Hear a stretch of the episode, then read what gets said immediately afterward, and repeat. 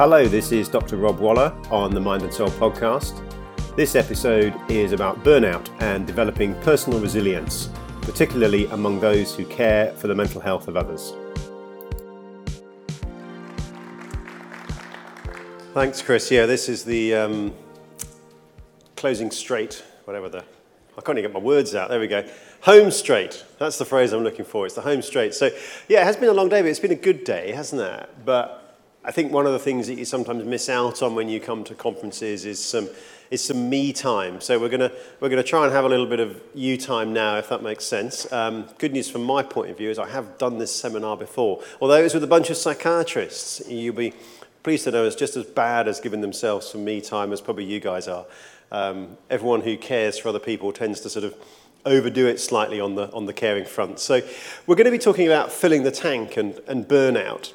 And it's a really difficult thing to talk about, isn't it? Because again, it's one of those sort of very intuitive phrases that doesn't necessarily translate that easily into something that's actually real. You know, what is burnout? If we're not careful, we say, oh, I'm tired. You know, is that burnout? What does it mean? So, I mean, just to sort of, let's start off active, because this is the, you've got your cake in your belly, keep those blood up near your brain and keep circulating around there. Who wants to sort of just shout out? I'm not going to pass the mic around. What, what's the definition of burnout? Just shout something out. So, yeah, that sort of not being able to get up and face another day. Yep. Yeah, not caring. You've lost the, the compassion somehow. Yeah, anything else? So, just this side? Nothing more to give. You're empty. The, the tank is empty. Yep. Same. Nothing more to give on this side. Good. Okay. They've given it already. Good. Okay. Um, so, you know, we're not, we're not very good at this, are we, in, in, in the caring professions? One of the things I sometimes think is um, please, can I have some help with burnout? Please, can I have some help with, with tiredness? Um, just pop the next slide up there. I don't know if any of you have seen this poster up on the staff room wall. Um, this is the um, stress reduction kit. Phil, can we just put the next slide up? Um, this is the sort of quick, easy, this is cheap as it comes out of the photocopier. This is the, the, the stress reduction kit. Bang head here. Now, you probably can't hear the, um, see, read the small print there. Place on firm surface, follow directions in circle Repeat step two as necessary or until unconscious. If unconscious, cease stress reduction activity. And it, it's partly funny, and you see these things stuck up on the common room wall at school and things like that, don't you? But I, th- I think it, it, taps into a sort of deeper reality, which is that you've only got two speeds. It's like 9 billion miles an hour, or there's unconscious. And humans are not designed to move at 100 miles an hour or zero. They're, you know, somebody once said to me they're meant to move at the speed of love, which is walking pace, so you can hold someone's hand. You know, we're meant to, we're meant to have that middle speed. And there's going to be times when you need to do 100 miles an hour. There's going to be times when you need to do absolutely nothing. I love going away to a cottage in the cottage in the Scottish Highlands with absolutely no phone signal. Ideally, no one's put Wi-Fi into it yet, and nothing can get to me for a week and a half. I'm not very good at these staycations. I keep checking my email and that sort of thing. But if I actually go away overseas, never sign up to a data plan. I have no intention of accessing my mobile phone overseas, um, apart from here because I'm working. Um, but but, you know, just get away. You need the zero. You need the 100 miles an hour. But how do we do that middle? And if we don't, there's a few sort of um, phrases that, that tend to get bounced around. I suppose one of them is what you might call burnout or compassion fatigue. Is, is, is compassion fatigue the same thing as burnout? We'll, we'll come on to that. Leading for the long haul in difficult situations. This, this is difficult work. This is dealing every day with people who are suicidal, possibly psychotic. I know you do at least one of those. I do both of those things. This is, this is difficult work. What are my personal strategies? I'm going to share a little bit of that. So it'll be a bit of a, me giving something as well, this seminar. And also, what we're going to do is we're going to end up and develop our own personal resilience plan, which sounds very grand, but basically, it's only as good as the bit of paper you write it on. So we can develop it, but you have to implement it. Otherwise, it is just yet another PDP that gets filed in your folder, isn't it? So we're going to try and come up with some really practical stuff. Now, it is an uphill battle. Got the next slide there, Phil. Um, this is just a picture of, of Carl Jung Show me a sane man, and I will cure him for you. So, there is a sense that to do this kind of work, you have to have your sort of legs hanging off by the kneecaps a little bit, don't you? And um, there are strategies that we use that are sometimes not that helpful. A bit of black humor creeps in from time to time, but we have to also be realistic and say, do you know what, in order to do this kind of work, you, you, you, perhaps do have to be doing some of those things. But again, that's not, that's not healthy. It's okay from time to time, but it's, it's not a healthy coping mechanism. So, so what are healthy coping mechanisms? And also just thinking about, about burnout, Phil, just the next slide there. Um, Maslach, who was the um, psychologist who's written most on burnout, he came up with the sort of burnout inventory and things like this. He, he said it's these three things. so we could come up with a trite definition or something like bouncing back, like we had for resilience, or some of the things you said, which are, which are very good, but I think we need to be more focused about it, because otherwise it becomes too broad, everything's included. And what we're talking about here is three, three core things. One of them is depersonalization, which is this idea that you're there but not there, that you're sort of talking to a ghost or um, that you're feeling as though you're real, but the world is a stage set, or that the world is real, but you're somehow sort of walking through it, and you could somehow sort of walk towards that door through those chairs. You know, there's some sort of detachment from reality. There's something somatic, anxiety based going on in your body. Emotional exhaustion, you know, that the tank is empty, there's nothing left to give. And also this other thing about reduced personal accomplishment. You know, you're not enjoying the things that you used to enjoy. You're not able to gain pleasure from things that, you know, Johnny, what? Do you know what? I, I used to go on a holiday, come back, feel refreshed. I don't anymore. I used to enjoy Monday mornings, and that's why I went into this work. Now I dread Monday mornings. You know, it, it's those kinds of things where you're missing out increasingly on, on more and more. So what I'm going to do, because we're going to be practical, I'm going to hand out something called the Burnout Questionnaire. Now, this sounds very grand. There is nothing special about it. It's just a list of burnout symptoms, and you're meant to score them, okay? So it comes with special instructions, a bit like the stress reduction kit. Keep it the right way up. Don't turn it over, okay? Fill it out. Score each item one to five according to how much you think it applies to you. One is never or no change. Five is always or much change. It's got a little crib at the top. And just tot it up. So the maximum you can get, there's almost 30 things and there's five points. So the maximum you can get is 150. Is that right? 180. No, 150. I was right first time. Maximum you can get is 150. So we're, we're going to sort of, over the, on the other side is the answers. All right, but don't, don't look at that yet. So I'm just going to hand this out, and Phil's got some nice music for us while you fill it in. Okay. So if you haven't quite totted up your score yet, you can tot it up later. I thought this was quite an interesting questionnaire because it, it, it seems to cover quite a lot of areas, doesn't it? So it, it's talking about sort of, you know, how are you getting on in your job? What about you, your, yourself? How are you? how are you managing with your energy levels? There's a, there's a few there. I mean, four, question four was one that, that, that jumped out at me as sort of, you know, that even when you're asleep, you're still waking up tired, if that makes sense. Now, I think we've probably all been there, but it's when you get these things with the other ones. I won't ask too many ones about question nine, um, particularly those of us with young children. Um, 15, I've been living in a country with a fantastic supply of Pinot Noir, and it's, it's very tempting because it's cheap, isn't it? And it's socially acceptable.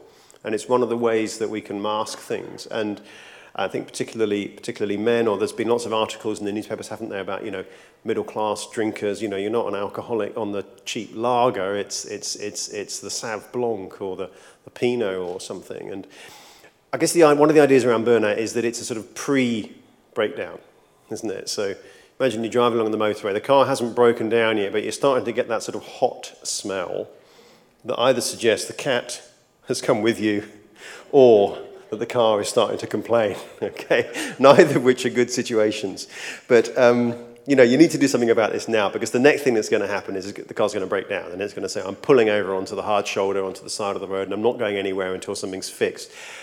Burnouts before that, we can fix burnout.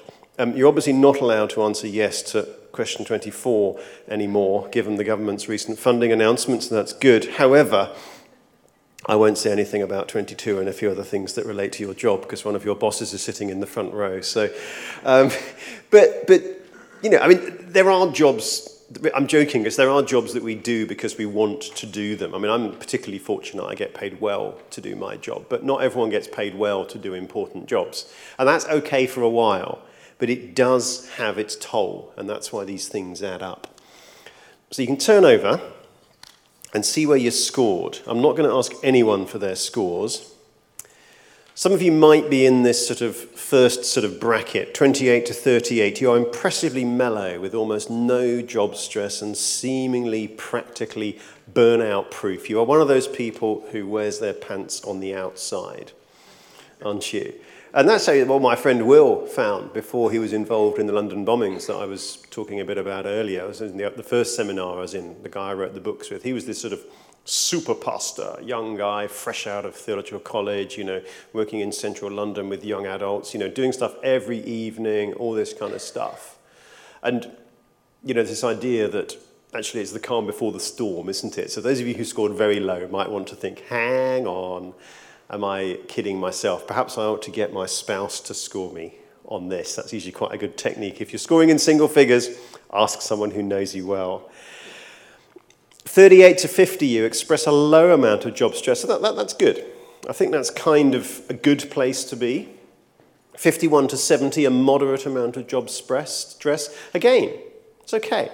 That's all right. That's fine to be there from, from time to time. Uh, for periods of time, there'll be times where there's an awful situation happens and everyone's got to, got to rally round, and that, that's okay. I think what we're getting there is we're getting into the territory where prolonged periods of time in that are going to begin using up favors. You know, you've got your jar of cookies on the countertop and you've gone to the cookie jar one too many times and there are no cookies left. You've used up favors. You've asked your mate for help with the rent one too many times, etc., etc. You've used up the cookies in the jar. And then 91 and up, a dangerous amount of stress. It does say the solution is consider taking classes in stress reduction. Um, I think probably you also need to make some environmental changes at that sort of level as well. Now, the key thing about this is don't panic about a high score, because it doesn't mean that you're depressed or broken or something like that. But don't ignore a high score. Do something about it, make some changes, try and get it down into that middle range. People will vary in their resilience. Some people will be better at certain situations. Some people thrive on a bit of pressure, and that's okay, as long as your adrenal glands are not going to pack out because there's just so much adrenaline's pumping out of them. So people will differ. Some people will find some situations difficult, other situations less difficult. Now, one of the reasons why it's good to do a seminar like this is because it's good to spend some time in self-care. But this is something that's been in the press and the news quite a lot recently. Lots of different organisations have sort of produced report on burnout amongst physiotherapists or against something, you know, lots of reports have come out and everyone seems to have a report on it. I couldn't find a report about burnout in chaplains, so I'm going to show you the psychiatrist's one. Actually, it's not the psychiatrist's one. This is, this is all consultants in New Zealand. So um, on, on the next slide there, 50% of New Zealand senior medical officers have symptoms of burnout. Not the same as burnout, I mean, personally, I'd hope that more than 50% had symptoms of burnout. Otherwise, they're not alive, are they? But, you know, they, they, there are a lot of symptoms of burnout. 50% of them are experiencing some degree of stress. 42% work-related, 16% patient-related. So although we all have difficult clients or difficult patients, it's actually the, the general environments of the job that are, communi- that are contrib- or, or the home environment or something like that. It's not necessarily the particularly difficult person. They might keep you awake at night for a short period, but clients come and go. They, they go through periods. It's the sustained pressure that's difficult. Um, so this is a report from ASMS, who are the, the medical union, basically, in, in New Zealand, and they're talking about the New Zealand workforce there. And they're saying it's higher than comparable international surveys of other health workers, whatever, whatever that means. Next slide. Psychiatrists in their reports score up here in the top right corner. So you want to be in the bottom left. No one's in the bottom left. G- GPs, actually, which I thought was quite a stressful job, um, seem to be doing okay. Emergency medicine up there is very stressful. Um, hidden under the blue square is pathology. So, given that their patients are dead, um, they don't get an awful lot of patient stress, but they obviously do get quite a lot of job stress that makes sense. So there's it's quite surprising sort of things in there. So you know, this particular survey is putting psychiatry sort of higher up, and I guess I guess it is stressful, but I, I, there's quite a well, well-trodden path, people who come out of medical school, train as GPs, and then go into psychiatry. And one of the reasons why they go into psychiatry is they want more time to deal with the people who are challenging and complex. Um, so I actually think psychiatry is more stressful, but it's got the resources to, to deal with it. So I have time and support and skills and training and structures and policies and whatnot to deal with extremely difficult situations. Um, my surgical colleagues who just want to get on and do operations, and they've got lots of people with chronic pain and somatization that is not going to respond to the knife. They're the ones who are being asked to do something they're not equipped to do. So I think as long as you're equipped to do it, you can do difficult things. On the next slide, this is just a different survey, just to show that it's all lies and statistics, really. Um, this is where psychiatrists rate on a different survey. So um, Medscape's one of the big sort of doctors' online forums, and here psychiatry and mental health are, are scoring down the bottom, with only pathologists faring better. Again, emergency, emergency medicine seems to be high up, high up there. Family medicine, OBGYN, things that have shifts, shift patterns, lots of out of hours, emergency work um, being, being more challenging. So I'd like to get into small groups and just turn to the person next to you. And don't, don't get personal. We're not going to get personal here unless you want to. Um, but why do those who care for others struggle with, with burnout? Just turn around, discuss with the person next to you. You know, why is it a particular curse, if that makes sense? Um, accountants never get burnout, do they? Um, why do the caring profession seem to struggle with burnout, and are chaplains better or worse than other caring groups that you know? I get feedback on all the small group sessions. I'm just going to go on and um, tell you what the consultants in New Zealand said. So pop the next slide up if we can, Phil. This, this is what the um, ASM survey said as were the causes for burnout. Heavy workloads, increasing population in New Zealand, particularly around Auckland, no extra doctors, um, long hours of work, meant to be 40, 45 hours a week, but in practice much more than that. Shift work and on-call duties.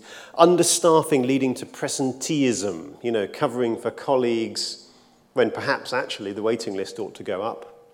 Um, you know, and I think there's this overcompensating and, you know, not being able to take a day off. Um, poor quality leadership. Um, doctors are not necessarily leaders and people, it's quite a difficult job running a health board because you've got nurses and doctors who went into it for one reason, then end up becoming the leaders. And, you know, the leadership of health organisations is not always fantastic. It can be fantastic, but it can be not very good. Medium-sized DHBs, district health boards, what, what they mean by that is, you know, the small ones, everyone expects a not very good service. Rural areas, people expect to a certain extent a not very good service. The big cities, you expect it to be sharp, but you've got the resources. The medium ones, they kind of struggle because they've got this expectation burden they can't meet. Females more than males, and the worst age group is 30 to 39. So I'm happily just beyond that now. I know most of you are still in that age group, so that's okay. Why is it important to deal with, with, with burnout? I mean, this is one of the things that's coming out of the, the, the research now, and I think one of them is, um, Phil, just the next slide if we can, um, just that it's, it's bad for your well-being. It's not good for you. It, it's a precursor to, to depression. Um, it's bad for your physical health particularly if you're drinking too much or not exercising and you know there's, there's never enough time one of the things i've learned is that if i'm going to stay fit it has to be as part of my daily routine so i cycle to and fro to work Otherwise, it just doesn't happen. When I'm home, I want to be doing stuff with the kids. I'm not going to spend all Saturday charging up mountains when I want to be doing stuff with the family, you know. So, so I've got to build it into my day, or else it, it just doesn't happen. That lunchtime swim on a Thursday, that sounds a good idea, really just not going to happen. There's always something, or someone knocking on your door. Um, it's bad for your clients as well. So you in association with decreased quality of care and also, also making errors. You make mistakes.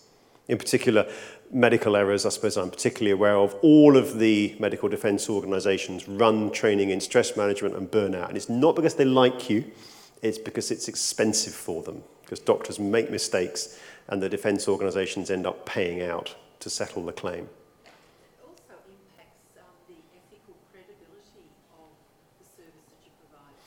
Yep, exactly. So, lady just saying that it impacts the ethical credibility. You know, if you're tired, worn out, unprofessional, etc., it doesn't doesn't come across particularly particularly well, or if you're making mistakes. Yeah. There's a couple of more concerning situations I'm just going to flag. I'm not going to sort of talk about these in any great detail. If you um, one of those is what you might call compulsive caring. And this is where literally your whole identity is too wrapped up in what you do. You can't take a holiday. You can't retire. Or if you do retire, you drop dead the day after you retire because you have no concept of what not working looks like. It's a pattern of caring rather than feeling, and it serves your own emotional ends. I mean, a related thing that you might be familiar with is people with um, anorexia nervosa are often very good cooks and spend a lot of time preparing food for other people, just not for themselves. It, it's this sort of, I can care for everybody else as an alternative to caring for me because the moment I open the lid, I don't know what I'm going to find inside, so I'm just going to externalize everything and, and put it out there. Um, you could say it's rooted in childhood learning. You know, we're, we're told that, um, you know, you mustn't make mummy sad or don't do that, mummy gets stressed, you know, so we keep the emotions repressed and settled down. Um, I think Christians get a bad press here because um, the stakes are high, aren't they? And that doesn't mean that your fillet's hanging from the roof. What that means is that there is no plan B. And I'm sure you've all heard that sermon. There is no plan B. It's just 12 apostles, and Jesus got 12 apostles, and they're people who stand in their shadows. There ain't no plan B. It's up to the church to save the world. Okay? Huge expectations, you know, if you're not. And then these verses from Isaiah where it says, Spend yourself on behalf of the needy. And Christians are particularly bad at sort of overcommitting. I'm always like that verse in the Bible that says, the Lord desires living sacrifices, not burnt offerings. Okay? So that's the antidote verse. We still want our sacrifices to be live, not crawling off the altar. That is sometimes the problem, but we want living sacrifices in the kingdom of God, not burnt offerings. Okay? And compulsive caring at its heart is a form of OCD. OCD, obsessions and compulsions to take away from deep, scary fears about people you love coming to harm or yourself coming to harm. That, that, that's at the heart of OCD. And it can be treated as OCD if it's formulated as such. It's a pattern people get into. The other one is, is compassion fatigue, which I suppose is a sort of more severe form of, of burnout. Um, this is where it begins to get more personal. You're now, you're not just involved in the job, and the, it's not the job stress or the family stress and the circumstantial factors causing burnout. It's, it's the individual cases are now starting to get to you and you're involved in the trauma, you're experiencing the emotions of those you care for, you start blaming, you start self isolating, you start having nightmares and flashbacks. And we all know, you all know from your basic listening and training that one of the things you're meant to do in countertransference and working with people is you're meant to say, hang on, why am I feeling this emotion? Why am I feeling confused and lost in this situation? Maybe I'm not confused and lost. Maybe I'm experiencing what the person in front of me is feeling. You've all been taught that. And that's called the countertransference. It's one of the core skills of counseling and listening. But you need to be able to stand back and you need to know yourself and you need to be getting your own supervision and so on to be able to spot that that's what's going on. Otherwise, you really do feel lost and alone and frightened and confused and so on, and you get into compassion fatigue. So it's good that we're paying attention to this. This is um, on the next slide a, a, new line in the Hippocratic Oath that. Um, uh, a New Zealand doctor has decided to put in. Phil, can you pop the next slide up for us, please? Oh, he's in the middle of something. In a moment will appear a new slide for the Hippocratic Oath, and it says, I will attend to my own health and well being and abilities in order to provide care of the high standard. And this guy, Sam Hazledine, is a New Zealand doctor, and he's reading through the Hippocratic Oath, and he thought it sounded absolutely wonderful, but there wasn't a line in there for the doctors. So he commissioned the World Health Organization and has managed to get this line added to the official Hippocratic Oath. And I think it's quite important because actually doctors are, are pretty good, pretty bad at looking after themselves, aren't they? There's, there's quite a peak in mortality after retirement for doctors. They're not very good at retiring.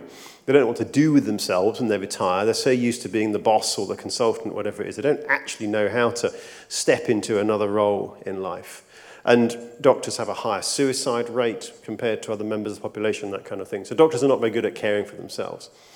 Um, and I'm hoping chaplains are, are, are slightly better because they'll actually have sessions like this. Although having said that, the first time I did this talk was to a bunch of psychiatrists, and it was like, wow, okay, we, we need to be getting this into some of our, our agendas as well because we're not, we're not bulletproof. Okay. Yeah.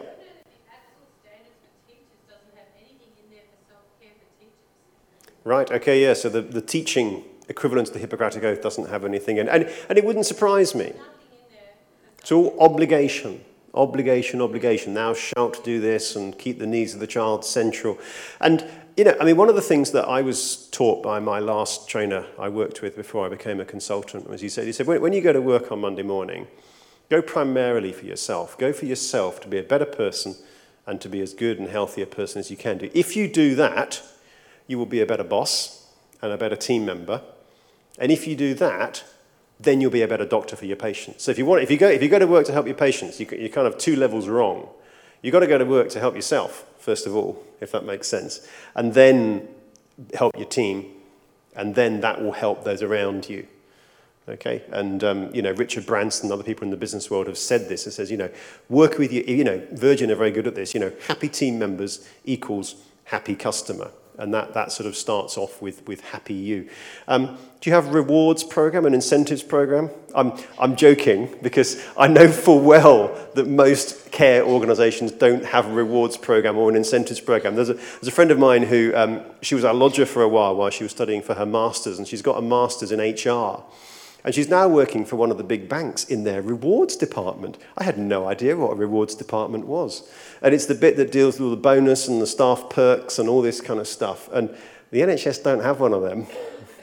I mean, there is a incentive scheme as such and, and a career progression and so on, but it's not, it's not a rewards department. You've, you've got your iSave, okay, where, where you can get your reductions. And we're not, we're not very good at rewarding perhaps as much as we ought to. And that's why it was great, wasn't it, to have those... Um, acknowledgements and honouring just before lunch, you know, to actually say, do you know what, these people have done 10 years service, 15 years, 15 years service, isn't that, isn't that fantastic? And we need to see more of that, because um, charities and the caring professions are not very good at that. They just serve, serve, serve, serve, serve, die. Um, you know, so we've got to sort of have that slight middle pace, haven't we? Okay, so just the next slide if we can. What I'd like you to do, if you can, is share some stories. Now, if there are no ups and downs in your life, it means that you are dead. Okay, so um, this is just an ECG to illustrate that point. But you are under no obligation to share anything. Um, but what I would like you to do is get into slightly bigger groups, maybe of five or six or something like that. And if, if one person in each group wants to share a time when perhaps they went through a more difficult patch during their life and perhaps had to make some adjustments and what helped them come, come through that, or are they still in the middle of it? You can be as open as you want to, but if nothing's going on, you can just talk about whether you're going to come to the spit roast later on tonight. So just a few minutes just to maybe share a story in slightly bigger groups if we can, just one person. Fantastic. Thank you so much to, to those who shared. I know that's brave, and I'm not going, again not going to ask for any, any feedback for that, but hopefully it was helpful to hear some stories, maybe get some ideas and that sort of thing. Um, what I want to do, if we just pop the next slide up, is just get practical for the next half of it. I'm having a lot of focus on um, Fight Club today, which, which is not a, not a film I watch every week. Um, but there is a, do you know that every single scene in the movie Fight Club is crafted to illustrate a particular Freudian principle?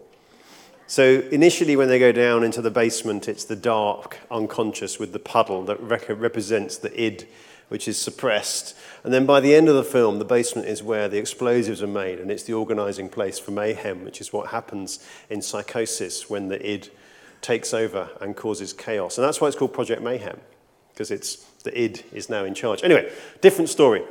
There's lots and lots and lots to learn about Fight Club. I once watched it with a psychoanalyst. Don't make that mistake. But what we are going to do is we're all going to line up in two lines and we're going to give each other massive hugs like this. And we're going to practice self care for the rest of the session. Uh, we'll have boys on this side and girls on this side. And no, okay, all right. woo, woo. Some of you thought that I was being serious, didn't you? We're, we're not going to do that. And th- there's two reasons for that. First of all, group hugs are for the Australian football field. And the second thing is that's not really self care, is it? That, that, that, that's a bit of Hollywood that, that sort of snuck in. And again, the um, psychoanalytical principle being illustrated here is regression to an infantile and oral stage of development. And we don't want to do that. We want to be at a higher stage of development, don't we? So, so what we are going to do is have a little bit of a think about self care. And just to illustrate that, let's think about our environment. Um, this next picture I've put up is a, it's, it's a CD cover by a band called 100 Hours. And they used to be the YWAM house band um, a couple of years ago, uh, a couple of decades ago, rather, when I was youngster and used to go to those festivals and that sort of thing. It was often 100 Hours who were playing at those festivals. And there's an equation on the front. And this was a formula that was invented by a guy called Wyn Fountain, who's a, an Auckland businessman, actually. Um, even though it's, a, it's a, well, it's an international band, but they're, they're based in, in the UK. Um, but it goes something like this. In a week, you've got 168 hours, if my maths is correct. If you sleep for eight hours, seven days a week, okay, that's seven times eight, that's 56 hours. So take that away, and that gives you 112 hours left in your week. If you do basic activity, what's your bare minimum kind of thing? Forget washing, that's a luxury. Right, your basic, you've got to eat three times a day. That, that, that's your basic. So half an hour, three times a day, so 21 times a week, that's 10 and a half hours. And then the other basic human activity, of course, is to go to church for an hour and a half on a Sunday morning. And if you add those up, it conveniently comes to 100. And the idea here is that you've got 100 hours how are you going to eat yours, if that makes sense? And you may think, okay, well, I've got 40 hours for, for work and five hours for commuting. And, you know, think, hang on, that's 50 hours left. Didn't know I had 50 spare hours in the week. All those soap operas I watched, goodness me. Where did it all go? And it's actually quite interesting to do a sort of 100 hours grid. Just get yourself a sort of 10 by 10 grid and just, just work out roughly what you do in your 100 hours each week. And it's just an interesting exercise because you may find that you can fill all the hours. And I, I, would say if you actually know what you do for 100 hours a week, you're probably approaching burnout. Um, I think we shouldn't aim to plan. There are some perfectionists out there, they need to buy the book, who will fill every hour of the day with a planned activity. And actually, I'd have thought if, if you can fill 70 hours, that's probably about right. So you've got a job, a commute, some stuff with the family, maybe a hobby, and um, something else that pops in like a book group or something like that. You know, if, if you, then the rest of it is free time, and it should be free time for using unstructured stuff, for, for catching up, to allow some flexibility, some give and some take. So it's quite, it's quite interesting doing a sort of 100 hour activity and seeing where you come out. What we are going to do is um, do a bit of self care. Just on the next slide, there, I've put some of my friends up because these are pigs. Very happy. Um, they don't know what's coming to them, but there we go. You hear the joke about the um, chicken and the pig, and they're in this farmyard, and um, this double decker bus rolls past the farmyard. And on, on the advert on the side of the bus is this plate, this amazing fried breakfast. And the, the, the, the, the, bus goes by, and the two of them look at each other, and they go, Oh, it's not, absolutely delicious. Absolutely delicious. And the, the, the chicken said, We've made that. We helped contribute that. And the pig turns to him and says, Your contribution, I'm commitment. so th- these pigs are still happy. These pigs are still happy in their state, and they are as happy as a pig in the proverbial. So let's think about how we can do that. And what I'd like you to do, just jot this down on your pads, because we're, we're going to put it on the plan later. Well, no, you, you, can put it, you can put it on the plan if you want to. You can start writing on the plan I've handed out. This is your personal resilience plan. Have a think about some things you're going to do each day. Okay? Some things you're going to do each day, some things you're going to do each month or each week. So, for example, could be going to church, or it could be going for a hike in the countryside once a month, something like that. You know, it doesn't have to be weekly or monthly. What are the things you're going to do every day to self care? What are the things you're going to do regularly or semi regularly? And what are the things that you're going to do annually? Obviously, every year I go on a six day silent retreat at an abbey, not. Um, but, you know, some people will have some sort of annual activity. I probably ought to, shouldn't I? Shh. Um, but what are you're going to do annually, weekly, monthly, and daily. And just start jotting some things in there. I'll put three times three minutes, but we'll, we'll see how we go. Have a think, be creative. Do this in small groups as well. Start off by yourself. Once you've jotted a few things down, share with the people next to you. Okay. If you could pop the next slide up for me, Phil, as well, that would be great. So I'm going to give you a bit more time later to finish off the bottom half of it, or you can finish that off at another time. But This slide, I, I, asked the junior doctors where I work what they thought was good for this. Uh, and actually, some of these slides were put together by my registrar, Laura, because she, she did this as one of her um, presentations. And then I sort of nicked a few slides and extended it a bit. So, so thanks to Laura. But th this is what they were saying. Plan meal breaks and go out. Now, this is an inpatient unit for where I work. So what that, that means is that they actually went off the unit to the main hospital canteen or a local cafe or just went and talked to the ducks or something like that. So have your meal break and go out. Physical activity, some of them have got these stepometers or your smartphone might do it for you.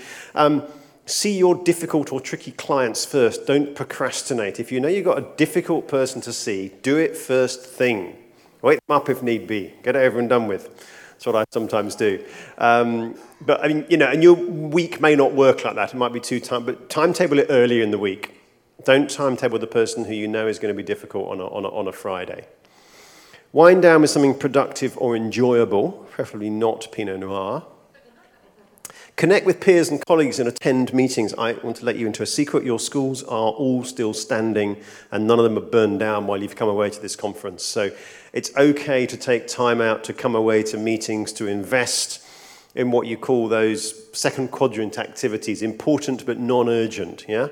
So um, it's important to actually get to stuff and not just be consumed with the busyness of work. Go and have that meeting with the head teacher, the year head. Don't, don't cancel meetings all the time. Laughter and fun are allowed. Chocolate in particular is allowed, I think. Um, always have a treat in your desk that you can nibble or something, whatever it is. Avoid taking work home. The commute has some value. Now, the next slide, I just put a picture up of the um, Botanic Gardens there. I think they're Botanic Gardens in Melbourne. Anyway, that's what Google tells me. Um, never having, I went to, well, I went to them 26 years ago, didn't I? Like everything else in Melbourne. Uh, I, did actually, I did actually go to them, and they still look as nice. And I, I used to walk home across the meadows in Edinburgh, so occasionally I'd walk home or cycle home, and I'd go across the meadows, and it'd be like, right, okay, work's finished, it's home now while I cycle up the last hill to get home. These are some of my sort of tips, longer term tips. So, um, in terms of over, over, over sort of 10 years or so of being a consultant, how I've managed to stay sane during that time. Um, have your finger in another pie or two is quite important. I think if you're doing full time school chaplaincy, it's quite difficult to, to do full time. It doesn't particularly matter what it is. It, it could be you're part time and you do pottery for a day a week or something like that. It could be that you, you are in the school, but you're, you're coaching the football team or something like that. You know, have something else, because the idea basically is when one part of your life's going well, have another part of your life that you can enjoy. Uh, sorry, when one's going badly, have a part that you can enjoy, and vice versa. So I've done quite a lot of education and teaching over the years and to do with electronic and digital health, and I can sort of mix and match. So one's stressful and no one's doing the right policies in e-health and they all Luddites and they can't turn the computer on, and that's okay because I'm enjoying the clinical work. And then vice versa, when that's going well, I can produce a pretty graph from the um, computer. So it keeps me happy. Share the pain. Swap difficult clients, okay? If you've got someone difficult, if, if you can, if there's another chaplain, swap them. Or swap them between the chaplain and the psychologist, okay? You see him for a bit, I'll see him for a bit. And I'm, I'm just being very matter of fact about this and treating clients as objects for a little bit. So forgive me for doing that. But it's okay to do that in order to stay sane. I would do this sometimes with GPs. GPs had very, very difficult patients. And I'd say, I'll see him in clinic for a bit.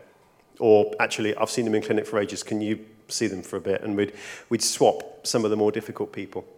Have cheeky days off and date your spouse. That's very important. Um, just random days. Take a random Tuesday off on leave and just do nothing not get out of bed, take the kids to school, go back to bed.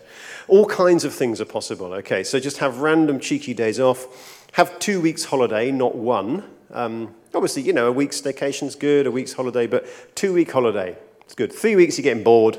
I'm getting bored and itchy feet by that point, certainly anyway, but two weeks holiday is quite good, I find. Work flexible hours in conjunction with colleagues. Now, I've never done this personally because I've always wanted to be there for the kids going to school and for bath time and that kind of stuff. But I may do at some point. I might work long hours and do four days a week. Um, might flexi. The job I'm going back to in Edinburgh, my colleague works four days a week from eight till eight till half five, and then she doesn't come in on Friday. She just answers the phone if she has to, you know. So find different ways to do it. Realize it's not all about you and develop your spirituality. Hopefully, you're doing that already. Um, learn it's not all about you and drop some balls. Okay, it's, it's definitely very therapeutic to drop balls from time to time. It makes you realize that it's not all about you. The world carried on revolving in its axis. No one died. Okay. So I think it's, it's okay to drop balls, even better, drop balls therapeutically and think, what can I learn from this about myself? And mix it up. It's not just one job for life. So you might do this for a few years. I'd rather you did chaplaincy for a few years, went off and did something else for a couple of years, and then came back to it, than did it for 10 years, had a nervous breakdown, and never came back to it ever again. Yeah? So mix it up. It's all right to mix things up. You know, most people will have three jobs during their adult life. It's not that I was a tailor and my father was a tailor and my father's father was a tailor before me and you know it's handed down in families. We can mix it up, move it around. How many of you were chaplains from age 18 or 21? None of you. Okay, proves my point. Mix it up. But just because you're a chaplain now doesn't mean you have to be one forever until you retire. Sorry. Give plenty of warning for any career changes. Okay, I'm going to skip over this bit just a little bit. Jump forward to the. There's a slide with a big cross on it. Just go forward a few slides if you can, Phil. Talk, I'm going to talk about, about the midlife crisis. Oh, Phil? Sorry, we've got it there. Talk about a bit about the midlife crisis because um, there's this idea, isn't there, that the midlife crisis is just buying a motorbike, and that's what you do, and you, you, you get a motorbike and, and off you go. And no, not that one, the one before that. No, that one. That one, there we go. We all need to do something in midlife. I think this is one of my sort of pet theories. I'm not quite sure how, how true this is, but maybe it's because I'm just feeling this. So I thought I'd tell you a little bit about why I came to New Zealand and why I'm going home again. And it, it wasn't a midlife crisis, it wasn't the equivalent of buying a motorbike. Because what that is, it's a big change, but it's also a bad change. So, you know, buying a motorbike and then falling off it it's a really, really, really silly thing to do. Or buying a motorbike and just going away the whole time and avoiding home. You know, not good midlife crises to have. What is perhaps a better one is a big thing and a good thing, which is a move, as long as you do the move for the right reasons. And we, we did the move coming to New Zealand for a whole bunch of reasons, to um, just to sort of we had spent time overseas when I was young with, with my folks and my wife as well. And we wanted to have that experience. And we went into it with open eyes. And most importantly, we left a good thing in Edinburgh that we're actually really, really enjoying Edinburgh. We just thought if we don't do it now, we're never going to do this for another 20 years until we're sort of retired or whatever it is. And also, when we came here, we had the normal ups and downs of arriving here. You know, I remember getting off the plane and driving right through the back streets of Auckland. The taxi took us, and we ended up in this tired motel, and it was raining. And I thought, what have I done to my family? I want to go home again, you know. So we, we've had all the usual sort of immigrant up and downs. But actually, at the moment, we're actually really enjoying New Zealand. We could stay another year, we could stay another two years if we want to, but I think we decided it's not 20 years. So, given we made the decision, we want, want to go back home. So, you know, we're, we're leaving a good thing as well. So, don't do that. Don't do your small changes that are bad. Don't get stuck in midlife cruise, midlife cruise or monotony. Try and sort of break it up. Do, do something. I think, you know, don't look back at the age of 60 and think, oh, you know, well, I didn't do anything with my adult life, or I just did exactly the same thing all the way through. Um, so how do you mix it up? You know, can you do good changes that are small? Can you have this sort of melody in your life? And that, that's thinking about the M's, but it's just this sort of, I have a daily rhythm, I have a weekly rhythm, I have a monthly rhythm, I have an annual rhythm, I've got a creative and varied life. These are some of the things that are associated with, with, with good self-care. And just jump on two slides if we can, Chris. Um, some of you might recognize this if you've studied some psychology or therapy. These are Erikson's stages for life. Um, the first five sort of happen before the age of 18, and they're, they're not a million miles away from some of the sort of Freudian or um, Piagetian stages of child development you probably know about. Um, but the ones I want to sort of pick up there are about early adulthood and late adulthood, so six and seven. Early adulthood, Erikson was about intimacy versus isolation. Am I going to find my partner or am I going to be alone? And interestingly enough, that is not negotiated by finding a partner because um, you can be unhappy in marriage. It's negotiated by finding yourself and being able to be, be able to be intimate and be able to be alone and then choosing. You know, you, you should be happy with your singleness before you get married. Should be another way to, to, to phrase that, if that makes sense from, from marriage courses and so on.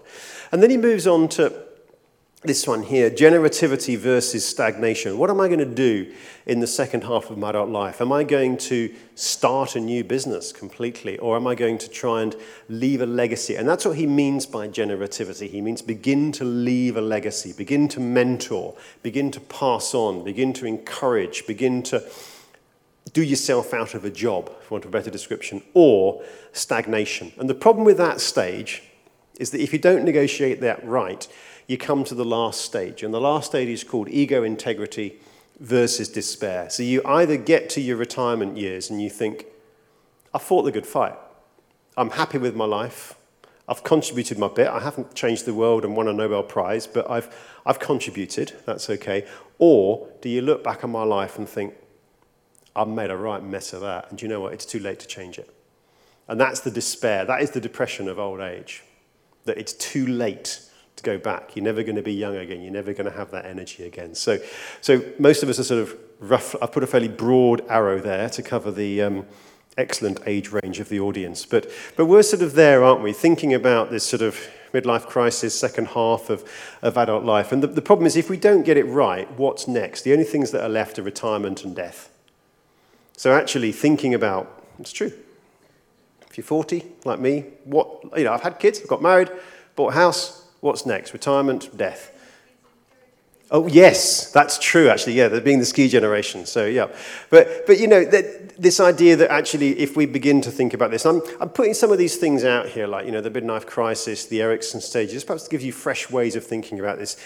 Self care is not about doing a little questionnaire and getting better at doing the little questionnaire, like we were saying at the start of the day. It's, it's about thinking, where am I in my life? I want to be a little bit reflective about this. I want to think about it. I want to make some practical changes. Help is available. So, on the last slide there, I feel I ought to mention that the house resource. So, there are chaplaincy and wellbeing support groups, and hopefully, you know, you are part of or are able to be part of one of those, and you can continue some of these discussions maybe in your in your support group. And one of the things you might want to do is spend a little bit of time now finalizing the rest of your plan and thinking about what goes in that and taking it to your next chaplaincy and wellbeing support group and discussing it and thinking, right, guys, keep me accountable for this. This is what I want to do. This is an area where I'm lacking. These are the kinds of things that I want to do to be developing, developing personal resilience. So there's a few things left on here. My supportive and caring relationships are, that's quite a scary one to fill in. The ways I calm down and regain perspective are my current health and fitness levels are. Okay? My long term goals are. We're not, you know, very good at the spirit and the mind, aren't we? Not so good at the body. So, so spend a few minutes just filling that in, and then we'll wrap it up and close. Okay. I'm not going to ask you to share that. I am ask you, going to ask you to do something with it. So when you get home, don't put it in the circular filing cabinet on the floor with your other conference notes. Put it somewhere. Take it to your next support group, share it, discuss it, develop it, show it to your nearest and dearest, and see if they agree with it, see if they can help you stay accountable with it. Just I'd finish just by reading Psalm 23, because I think we're sort of closing up. I mean, you're going to be some staying for dinner but heading home. So some will be heading home into the night. So let, let's do this. Psalm 23. This is the message version. God, my shepherd, I don't need a thing. You've bedded me down in lush meadows. You find me quiet pools to drink from. True to your words, you let me catch my breath and you send me in the right direction. Even when the way goes through Death Valley, I'm not afraid when you walk at my side. Your trusty shepherd's crook makes me feel secure. You serve me a six course dinner right in front of my enemies. You revive my drooping head, and my cup brims with blessing. Your beauty and love chase after me every day of my life. I'm back home in the house of God for the rest of my life. So, can I say thank you so much for having me today? And uh, my prayer is that you would travel safe, have a restful day, and be back for more fun tomorrow. Thank you so much.